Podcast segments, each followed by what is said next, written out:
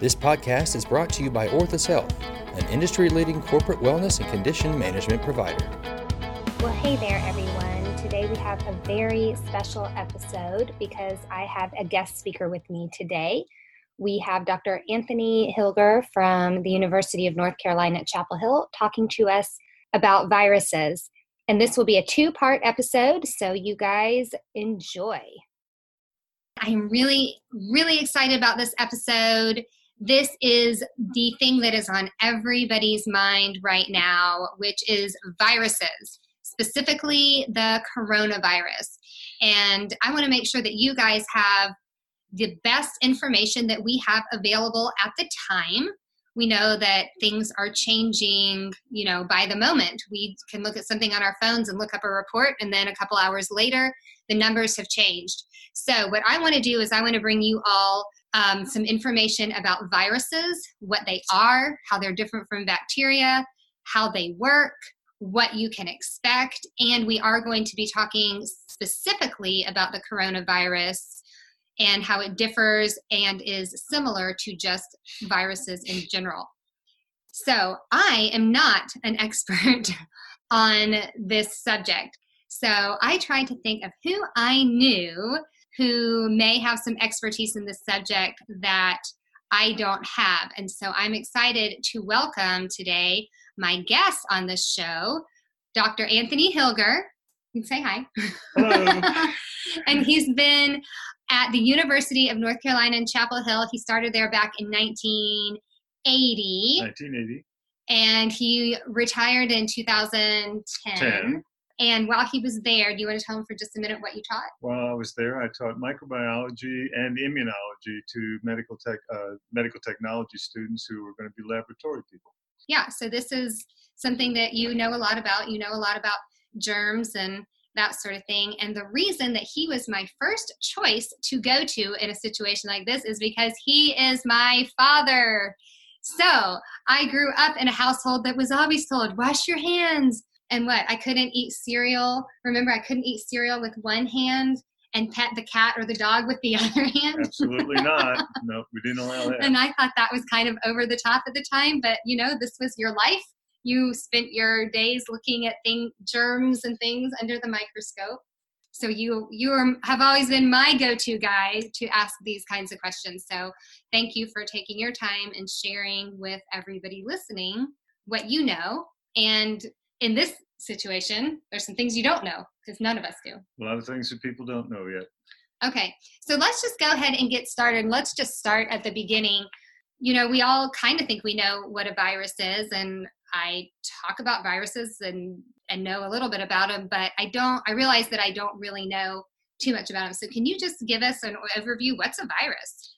Yes, I can. A virus is an is a uh, an infectious agent uh, that has to have a host to live, has to have a living cell. So uh, they enter a living cell, and once they enter the cell, they take over the machinery of the cell and convert the machinery of the cell from producing cell stuff, cell materials, to converting just virus particles. And as you can imagine, after a while, the, the cell is full of virus particles and the cell hasn't maintained its own life, so it dies and hmm. releases those virus particles. The new virus particles look for new cells, or at least attach to new cells, enter them, and repeat the process. So you can get a, a reproduction in that way. The thing about it is that viruses are absolutely required to be in a cell before they're active. Generally, viruses are very specific uh, as to the host that they have.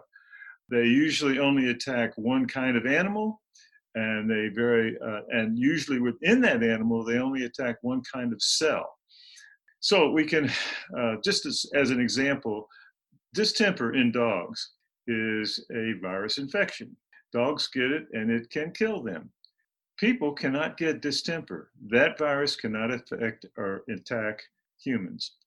Uh, on the other hand, just as another example, uh, hepatitis virus. Hepatitis virus is common in humans. It infects liver cells, but it doesn't affect other cells in the body, just liver cells. Hmm. So there's specificity in these kinds of things. So how would a virus be different from a bacteria, like an, an, a bacterial infection? Well, that's a good question. Bacteria are cells. They're very small cells, and we could say, in a way, they're primitive. Uh, they are different than the cells in our body, but they are cells that can live by themselves. If you give them nutrients, they will grow and reproduce new bacteria. Uh, viruses, as I said before, require a host. They must live inside of a living cell. Another difference between bacteria and viruses is, is an important difference between their uh, susceptibility to drugs. Hmm. Uh, bacteria, like antibiotics, like antibiotics okay. is what I mean. Bacteria, as living cells, have several different points where they can be attacked. You can attack their metabolism, you can attack their structure. Viruses don't have a living metabolism, and they're very difficult to uh, find antiviral agents that will stem or stop an infection. So, antibiotic is not going to help with a virus, but there are a few antiviral uh, agents, but uh, they're few and far between, and they are extremely specific for a particular virus. Okay, but you said the antibiotics maybe in some cases could be helpful because the virus may lead to.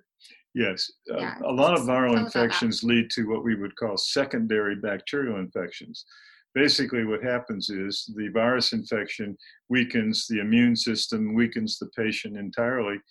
And an opportunistic bacteria, a bacteria that comes along and says, hey, look, I can attack now because uh, this person is weakened in a weakened state. Hmm.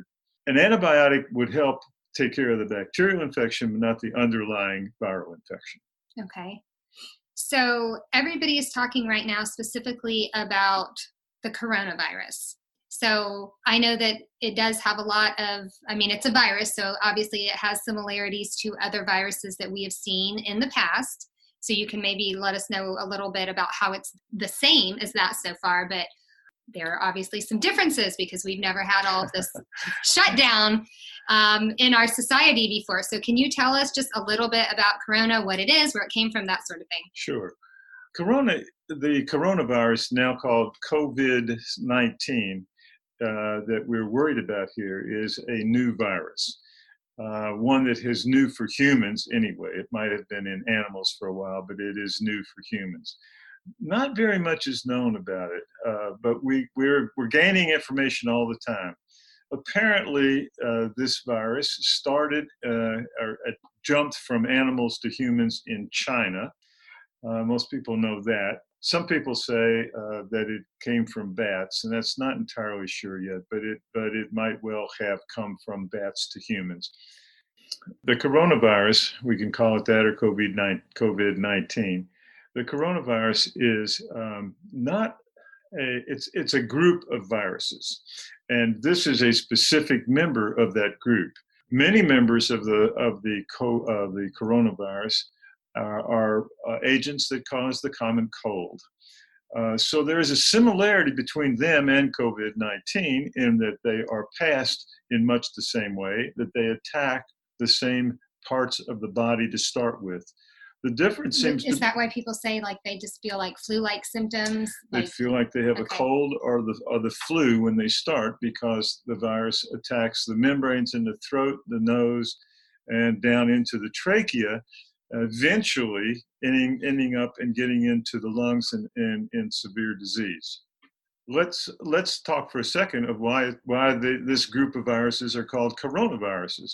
Yeah, what's that mean? Yeah, they're nearly spherical viruses. Uh, and by the way, I should point out to you that viruses are extremely small. Hmm. Uh, we can look at bacteria on a in, under a microscope at about a thousand magnifications, and we can see a little rod or a little circle, a little a little uh, sphere. Viruses are times smaller than that. Uh, you know, uh, a tenth, a fiftieth, a hundredth times smaller than that, and they do not show up on most microscopes. You wow. need an electron microscope to see them. Under an electron microscope, or looking at them under an electron microscope at 40 or 50,000 times magnification, what mm. you hmm. can see is a spherical object that has little looks what looks like little spikes coming out all over the surface. These spikes are proteins that are necessary for the virus to attack and let, attach to the cell and penetrate into the cell that it infects. Now, the, the reason they're called coronavirus is kind of interesting because if you look at them, it looks like there's a ring of spikes around this little uh, this spherical uh, virus, and that looks like a crown. So they're called crown viruses or coronaviruses. Huh. So, for this coronavirus, right now at this time, there's not a vaccine. I know people are working on it in different countries, but can you explain to us should there be a vaccine for this? How do vaccines work when it comes to viruses? A vaccine is a the vaccine is a an analog or something that looks like the protein of of the virus that has been that will elicit the immune system to produce antibodies and and some of the cells in the immune system to be sensitive to the virus itself.